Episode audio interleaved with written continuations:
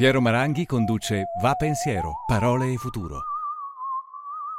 Una produzione classica HD, Sky Canale 136, in collaborazione con Intesa San Paolo.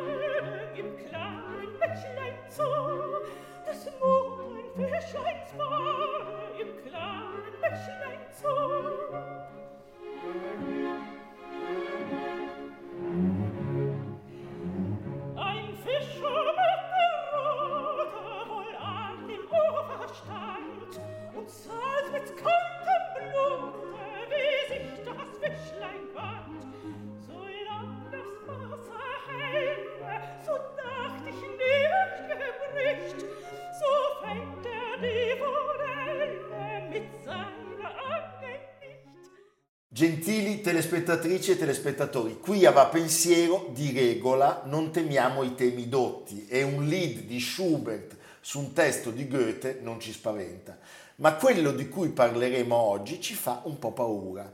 Di che cosa deve occuparsi la letteratura? Lo chiederemo a un autore che alla letteratura ha dedicato la sua vita, studiandola e poi insegnandola all'università, scrivendo saggi, scrivendo romanzi. A dirla tutta, se c'è uno scrittore italiano che in questi 30 anni ha saputo raccontare il nostro paese, peraltro senza l'arrogante pretesa di farlo, quello è proprio il nostro ospite. Vi presento Walter Siti. Come sta? Eh, bene, grazie. Bene. Senta, in un'intervista lei ha detto che dire a mio padre e a mia madre che volevo fare lo scrittore sarebbe stato come dirgli che volevo fare la ballerina alla scala. E ha detto anche che lei pensava di non averne il diritto. Quando ha capito di avere quel diritto? Beh, diciamo che ho cominciato molto tardi a scrivere io per conto mio, perché prima ho fatto il critico letterario per molti anni e quindi sono un esordiente tardivo eh, il mio primo libro è uscito quando io avevo 47 anni. È vero certo. che ci ho messo 12 anni per farlo. Scuola di nudo ho comunque cominciato a 35 secondo le migliori tradizioni. Ecco, ma che cosa, qual, cos'è stato, qual è stato il click? Quando è venuto il momento di farlo? In realtà era sempre il momento, solo che mi vergognavo come un cane proprio perché mi, mi confrontavo con eh, gli scrittori classici che io leggevo e mi sembrava che fosse un confronto assolutamente umiliante e scoraggiante e quindi fino appunto a 35 anni non ci ho neanche pensato. Poi eh, ho cominciato a, a sentire che se io avessi passato tutta la vita a occuparmi della letteratura degli altri mi sarei forse buttato dalla finestra e quindi non avevo alternative. Ma stupendo. Galeotto fu Leopardi, credo, no? Leopardi, ma anche contemporaneamente Dostoevsky e Proust, che capisce che confrontarsi con gente così uno gli passa la voglia di scrivere. In quasi tutti i suoi romanzi c'è il personaggio Walter City. Ci sono cose che il City letterario compie e che magari il City scrittore non ha mai fatto o viceversa. È così? Sì, eh, è così, eh, è stato così all'inizio. Eh, a un certo punto, diciamo dopo 4 o 5 libri, mi sono reso conto che alcune cose, proprio le più intime, non le potevo raccontare usando l'io, perché siccome avevano a che fare con l'inconscio, l'io non le poteva sapere. Eh, e quindi ho cominciato a usare delle controfigure e quindi eh, parlando in terza persona di altri personaggi ho potuto raccontare delle cose che evidentemente stavano nel mio inconscio ma io non, eh, non avrei potuto affrontarle diciamo parlando della mia esperienza. Chiarissimo. Le faccio un dispetto, c'è un contributo.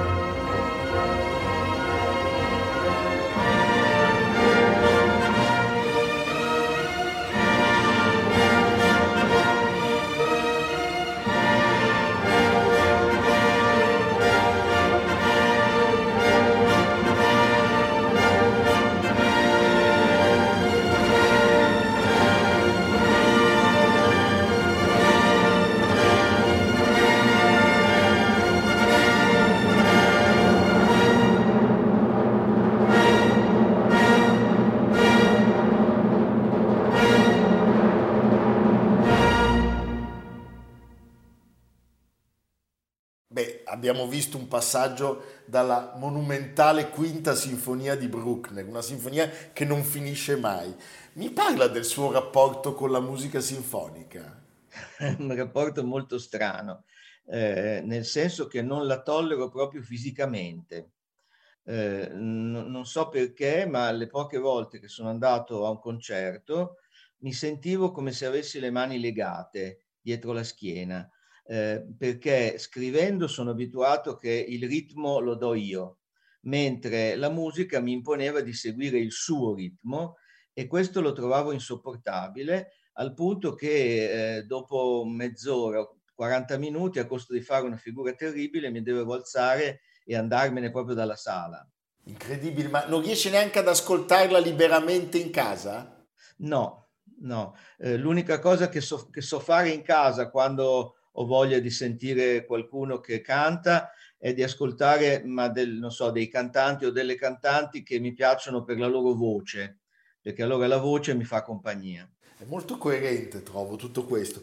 Senta, lei ha detto che capire cosa ne è stato dell'amore è un lavoro politico ed è un lavoro che si può fare soltanto con il romanzo. Mi spiega? Allora, eh, naturalmente si può fare con il romanzo e anche con la poesia. Eh, io intendevo si può fare soltanto con la letteratura, eh, perché eh, io penso che eh, lei prima diceva eh, che compiti ha la letteratura, diciamo come funziona la letteratura, cosa possiamo chiedere alla letteratura. Io credo che la cosa più importante che si possa chiedere alla letteratura è di organizzare delle trappole verbali che, grazie alle quali si porta in superficie quello che noi non sappiamo ancora sia a livello personale, individuale, quindi le cose che stanno sepolte nel nostro inconscio, sia a livello sociale, cioè quello che sta sepolto nell'inconscio collettivo. Eh, allora, per esempio, io ho l'impressione che adesso il discorso dominante, soprattutto devo dire tra le donne, ma non soltanto, anche in generale, sia quello di avere molta paura della forza dell'amore e certe volte anche della violenza dell'amore cioè che eh, si stiano dando delle regole, delle ricette, soprattutto ai giovani, di dire guardate, se, se notate che all'inizio di un rapporto c'è appena qualcosa che non va, mollate subito perché questa cosa vi farà soffrire. Come se eh, diciamo, l'ossessione amorosa e la sofferenza d'amore, anche eccessiva, fosse qualcosa eh, che va assolutamente eliminato dalla nostra vita. Allora, per esempio, io credo che eh, leggendo certe cose letterarie o eh, romanzi o poesie ci si renda conto che invece è un'esperienza fondamentale che anche noi dobbiamo fare e che eh, certe volte, anche se poi, come dire, proseguiamo questa esperienza eh, in un modo che può portarci verso l'autodistruzione, quando poi siamo riusciti a uscirne fuori, la rimpiangiamo cioè è stato il, il, momento in cui siamo stati più vicini all'assoluto nella nostra vita. Ma assolutamente, sono d'accordissimo. Cioè non avremmo la bellezza. È quello, cioè in realtà eh, non è soltanto l'amore, eh, sapere che cosa ne è stato dell'amore, ma direi che cosa ne è dei nostri sentimenti. Perché se no, invece dei sentimenti, arriviamo a scambiarci delle figurine panini dei sentimenti, che è tutta un'altra cosa. Chiarissimo. È uscito per Rizzoli Walter City contro l'impegno. Riflessioni sul bene in letteratura. Mi dà una spiegazione del titolo, contro l'impegno? Il titolo è, eh, come si usa dire, provocatorio, nel senso che il titolo completo sarebbe stato contro l'impegno di quelli là, ma naturalmente diventava un titolo un po', sembrava il, un film della Wertmüller. Eh, no, eh, vuol dire appunto contro un certo tipo di impegno, naturalmente. Io verso la fine del libro, e forse avrei potuto insistere anche un po' di più perché ho visto che il malinteso circola invece adesso tra i commenti, do degli esempi invece di impegno che mi piace, cioè di impegno che non esclude la complessità e la profondità, mentre ho l'impressione che l'impegno che come dire, che va per la maggiore, avrebbe detto Mike Buongiorno, adesso, eh, è eh, un impegno dove eh, è come se ci fossero alcuni temi considerati particolarmente urgenti o di emergenza e eh, si usa la letteratura per illustrarli, per eh, come dire, diffondere questi temi presso una larga fetta della popolazione, quindi si tiene conto della quantità più che della qualità e per arrivare a molti ovviamente bisogna semplificare le forme. Eh, quindi certe volte, come dire, usare il frammento invece che l'intero, eh, fare in modo che non ci siano ostacoli nella lettura, che un lettore non si debba fermare perché magari c'è qualcosa che gli sembra ambigua, che non capisce, eccetera, eccetera. E quindi si va verso un processo di semplificazione e quasi direi di infantilizzazione della letteratura che secondo me non gli rende un buon servizio. Per estremizzare potremmo dire che la letteratura fa bene quando fa male, in qualche modo. Eh, in realtà fa bene anche quando fa bene, nel senso che un'altra, eh, come dire, un altro malinteso per colpa mia, credo che è nato un po' dal, dal libro, è che eh, è come se io avessi detto che eh, la, la, letteratura che vuole promuovere il bene è appunto superficiale, mentre la letteratura che promuove il male è profonda. Non è così. Eh, io penso che sia superficiale tutte le volte che lo scrittore ha già un'idea preconcetta, e vuole usare la letteratura come altoparlante per trasmetterla a più persone. Mentre se è vero, io penso che sia vero quello che ho detto prima, cioè che la letteratura ci fa scoprire quello che noi non sapevamo ancora, ovviamente qualunque eh, tipo di letteratura che parta da un'idea preconcetta e che non si abbandoni all'avventura è, eh, secondo me, sbagliata. Faccio un esempio solo, De Sade.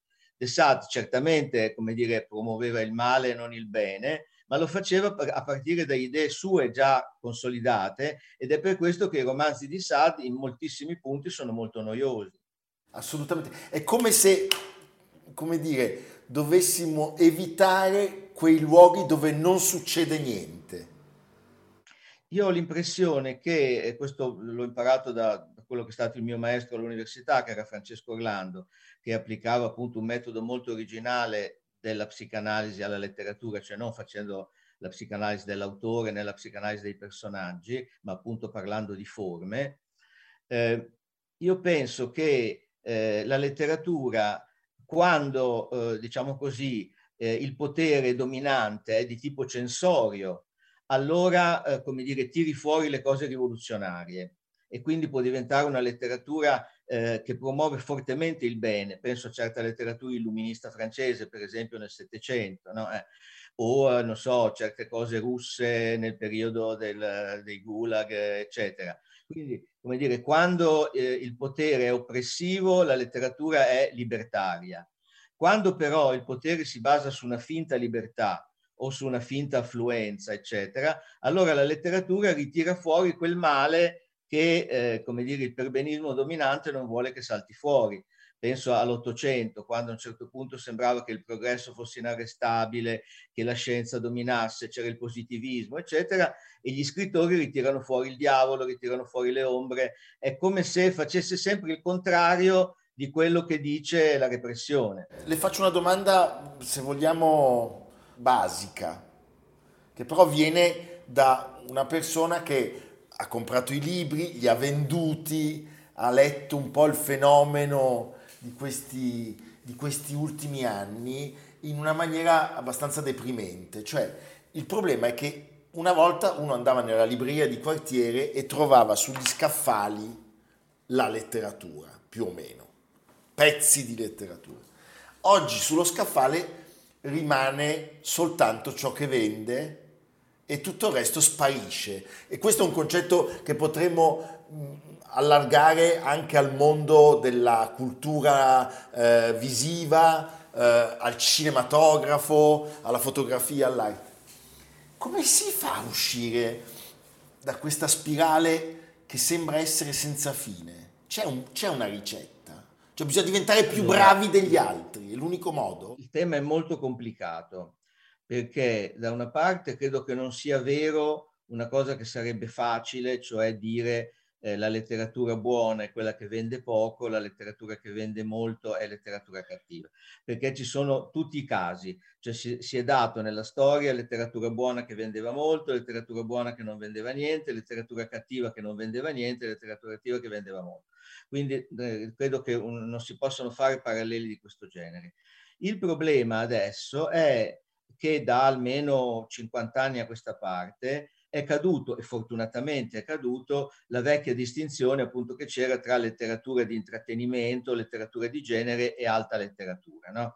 Perché abbiamo capito che alcuni autori cosiddetti di genere sono in realtà dei grandi scrittori. Stephen King secondo me è un grande scrittore, Philip Dick secondo me è un grande scrittore, eccetera.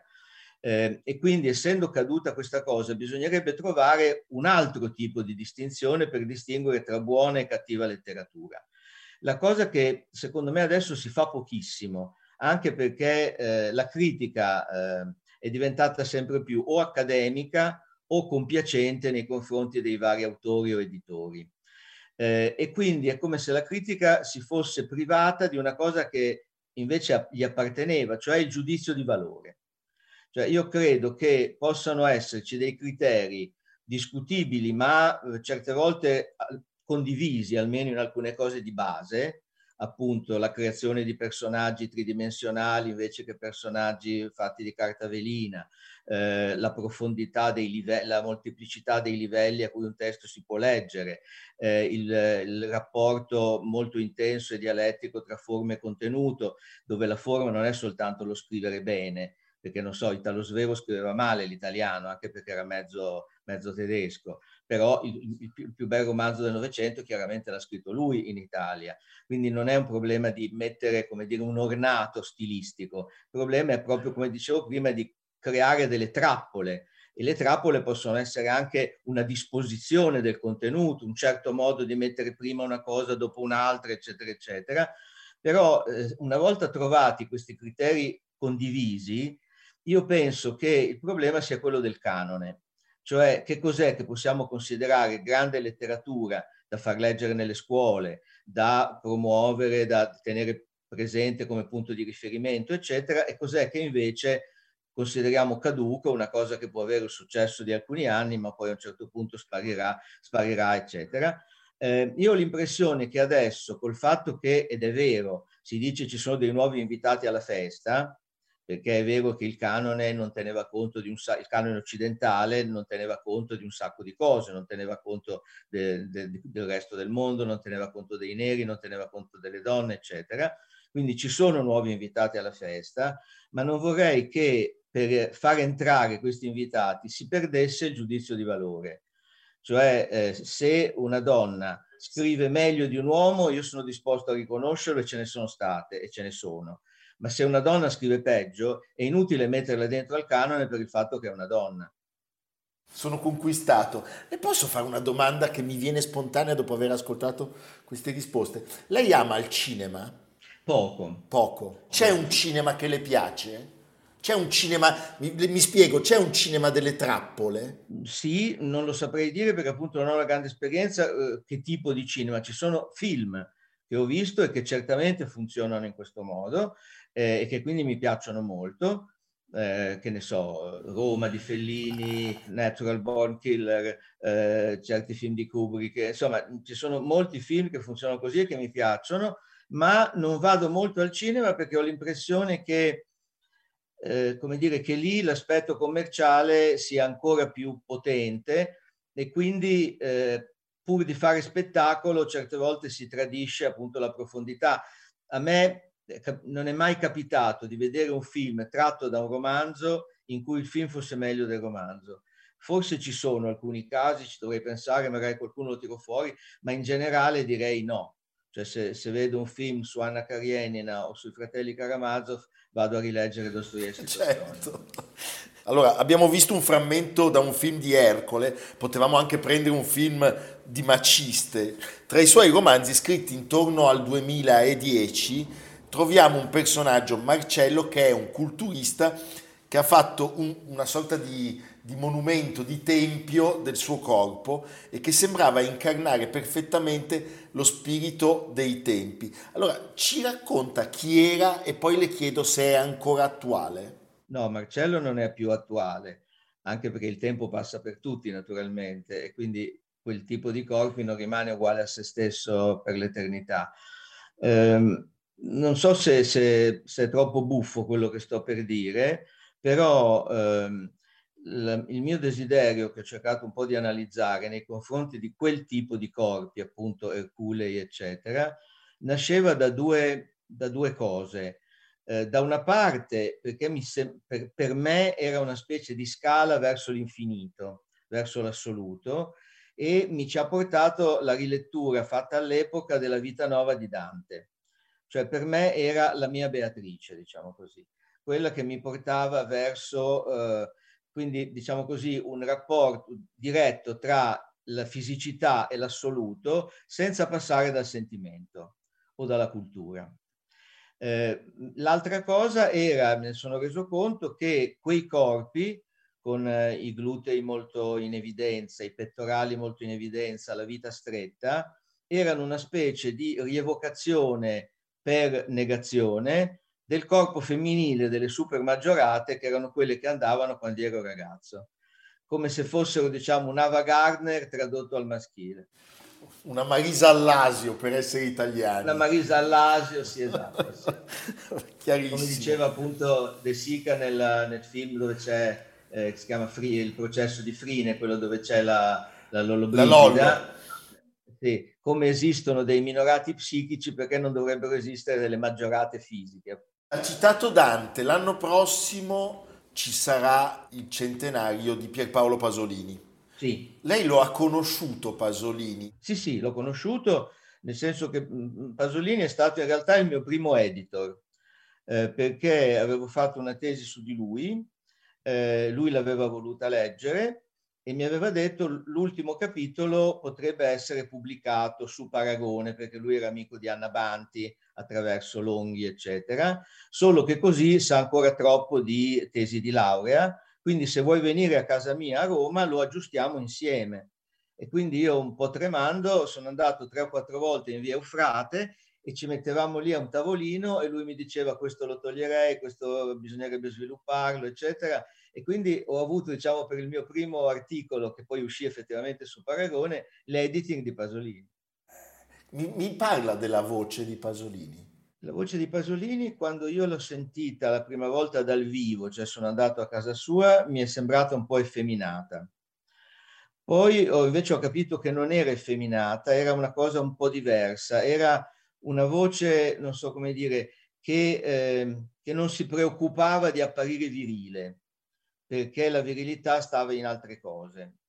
Eh, e poi eh, ho apprezzato molto ovviamente la generosità e la capacità di eh, andare oltre quello che stavamo facendo per eh, parlare invece a me come, come giovane uomo. E infatti è stato una delle prime persone a cui ho avuto il coraggio di dire che ero omosessuale. Meraviglioso, meraviglioso. Cioè lei ha scritto che con Pasolini ha lottato dal punto di vista, diciamo, letterario e artistico. Oggi è in pace con Pasolini?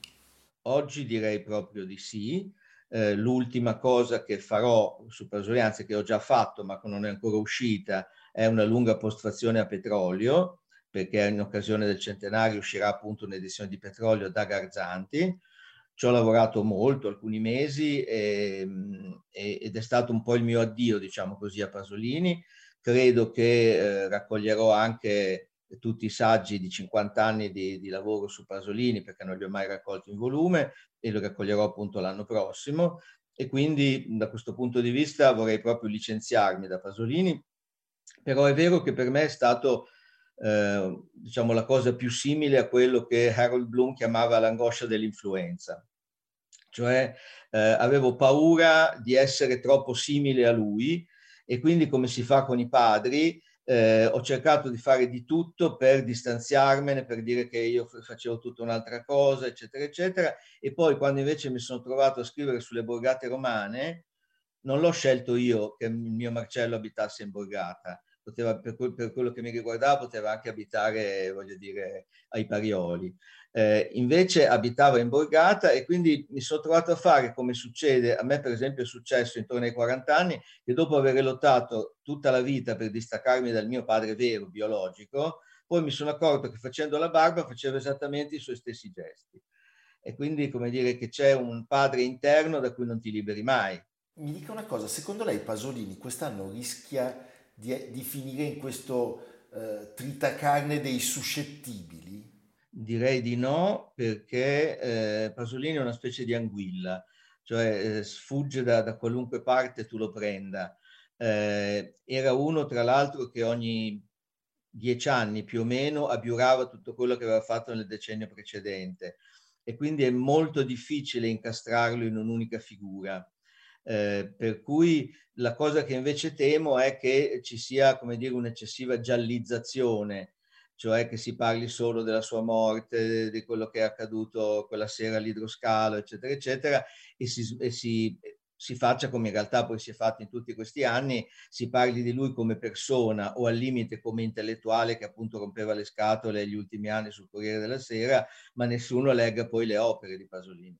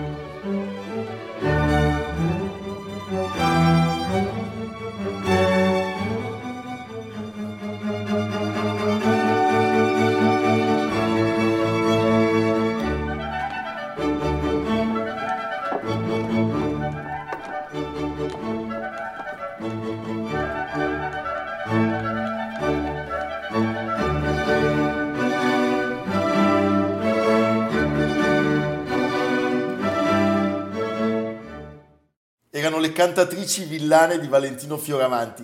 Lei ha tenuto per un periodo una rubrica televisiva sulla stampa. Qual è oggi il suo programma preferito? Cioè lei guarda ancora molta televisione? Io guardo molta televisione perché vivo solo, nel senso che il mio compagno abita in un'altra città e quindi ci vediamo soltanto il sabato e la domenica quindi gli altri cinque giorni vivo solo, la sera sono troppo stanco per fare qualunque altra cosa e quindi mi abbatto davanti alla televisione. Quindi ne vedo molta, ma direi che il mio programma preferito è lo zapping. O Blob forse, no? No, Blob è già più è troppo astuto, non so come dire, già premeditato. No, no, proprio casuale, quello che viene dopo, ogni cinque minuti cambio e vedo un po' di tennis e poi vedo un po' di talk politico e poi vedo un po' di una trasmissione orrenda. Eh, faccio tutto un miscuglio finché non mi viene sonno. Stupendo.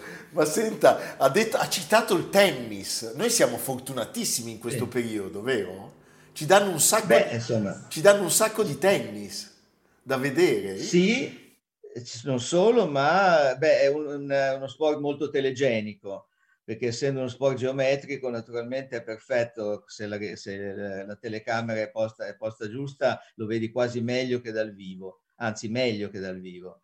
E poi abbiamo alcuni giovani effettivamente molto bravi noi adesso in Italia e quindi è anche divertente seguirli, anche se poi io sono un vecchio appassionato di Federer, quindi insomma... Beh, siamo, da, siamo d'accordissimo. Fin, finché lui è vivo Beh. continuerò a, a tifare per lui. È l'unico, l'unico, eh, atleta non italiano per cui io tiferei sempre, anche se giocasse contro un mio, un mio connazionale. Sì, a me succede anche con parecchie dell'atletica. Ah. Lei è nato il 20 maggio e quindi io le faccio in ritardo gli auguri. Eh, e il 20 maggio è il giorno in cui è nato Balzac. Sì, lo so, lo so bene. Lo so che lo sa. Eh, personaggio immenso, eh, anche la sua esistenza, come dire, è un'esistenza che ci racconta tantissime cose. Io ho scoperto recentemente, questa lo, lo trovo una cosa straordinaria, che Balzac a un certo punto fu truffato perché aveva intenzione di acquistare una miniera in Sardegna. No, ma era un pazzo, vero? Io adesso sto appunto studiando Dante perché devo fare una cosa su Dante che devo consegnare entro la fine di maggio e mi sono riletto quel romanzo di Balzac poco conosciuto che si chiama I proscritti. Eh, nei proscritti, eh, che è ambientato nel Medioevo, c'è Dante che sta a Parigi. Eh, quindi pre- prende per buona, diciamo così, il, il fatto un po' dis- discusso se Dante sia arrivato o no a Parigi durante il suo viaggio verso la Francia eh, in Balzac arriva a Parigi, alloggia in un piccola cosa perché non ha tanti soldi e vive insieme a un suo roommate che è invece un giovane francese uscito dalla famiglia, eccetera. E a un certo punto questo giovane gli chiede ma lei cosa fa di lavoro? E Dante dice ma io sto scrivendo un poema, eccetera. E lui dice ma me ne fa sentire un canto? Me ne fa ascoltare un canto? E lui dice sì, e gliene fa uno nuovo, lui, inventato da Balzac cioè una roba che nessuno avrebbe il coraggio neanche lontanamente di avvicinarsi e non è neanche male. Cioè scrive un canto che dovrebbe venire dopo quello di Francesca Darini. Cioè solo un pazzo scatenato poteva avere il coraggio di fare una cosa del genere. Ecco, a- altri due personaggi che sono sempre nati il 20 maggio, non voglio fare l'almanacco, eh, ma sono Tolstoi e Gramsci. Quindi sì. voglio dire, è nato sotto un'ottima stella. Gramsci no, dominano Sum Dignus, però Balzac e Tolstoi sono una bella coppia. Eh, sono una bella coppia. Ecco, volevo parlare con lei un attimo, ma veramente un attimo, del DDL ZAN. Già, sì. già il nome va bene. A destra dicono che il DDL minaccia la libertà di opinione e, e insorgono, e invece a sinistra, anche se non senza critiche, il DDL eh, viene, viene, viene, difeso. Eh, lei cosa ne pensa del DDL Zan? Ma io ho anche provato a scriverlo l'altro giorno sul giornale. Eh, penso eh, che, che, sarebbe bene approvarlo adesso, senza mettere, fare ostruzionismi e cose di questo genere, perché comunque è una cosa utile. Eh, penso che la libertà d'opinione non sia messa a rischio dal DDL eh, ho invece anch'io alcune riserve, come hanno avuto alcune femministe storiche, eccetera, su alcuni punti, eh, tipo appunto quello dell'autodeterminazione del sesso e alcune cose che riguardano le, le scuole, eh, diciamo così, la, la, il dire nelle scuole ai ragazzi di 10-11 anni che sono liberi di scegliersi il sesso che vogliono, cose di questo genere, non so, ci andrei un po' cauto su queste cose. Certo però penso che sarebbe stato molto facile togliere tre o quattro parole e farlo passare così, insomma. E in ogni caso, anche con quelle parole, secondo me sarebbe bene approvarlo subito. Le chiedo come ha vissuto col Covid. Allora, materialmente bene, nel senso che io sono abituato a uscire pochissimo, per cui anche il lockdown non mi ha dato molto, molto fastidio poi non ho avuto niente, fortunatamente. Il mio compagno, eh, che è molto più giovane di me, è stato molto accudente, quindi perfetto da questo punto di vista. Mi sono accorto però, adesso che è già passato un anno e mezzo, che eh, per me eh, questo periodo è stato come una specie di rito di passaggio. Cioè, eh, ero arrivato a 72 anni e mezzo, 73, eh, pensando di essere un cinquantenne, diciamo così eh, adesso invece mi sento effettivamente un 75enne come, come sto diventando perché sono entrato appunto nel mio 75 anno ed è come se eh, mi si fosse annunciata la vecchiaia con un'evidenza che non so se sarebbe stata così forte senza la pandemia. Le chiedo un'ultima cosa, torno ancora a Pasolini. Pasolini si definiva uno sgraziato reazionario.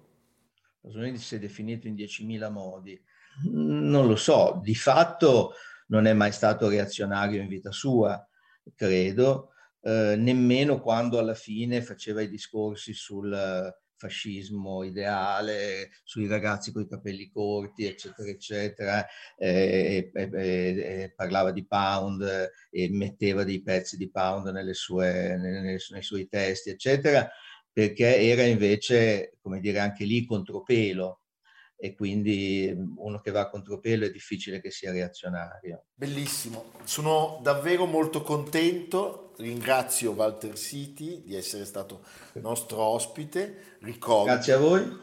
Ricordo in libreria per i tipi di Rizzoli contro l'impegno, riflessioni sul bene in letteratura. Nel salutarla, con la forza e la coerenza con cui ha dato le sue risposte, le chiedo di darci uno spunto positivo per il nostro futuro. Non lo so, eh, la positività non è il mio forte. Eh, io ho l'impressione che in questo momento affrontare di petto la disperazione non sarebbe male. Cioè eh, ho come l'impressione che l'umanità rischi di essere fottuta e che quindi bisognerebbe prendersi una bella paura di fronte a questa cosa, come dire, eh, prendere proprio da lì, dalla paura, il coraggio per cambiare veramente le cose. Mio papà eh, fumava 20 sigarette al giorno o, o, anche di più, gli dicevano guardi che questa cosa le fa malissimo, lui ha tentato mille volte di fumare, eh, di, di smettere, non ce l'ha mai fatta, a un certo punto il sangue si era talmente addensato che ha perso la vista da un occhio, dal giorno dopo ha smesso di fumare. Allora io ho l'impressione che se ci fosse una catastrofe vera, forse, eh, come dire, ci si darebbe tutti una svegliata.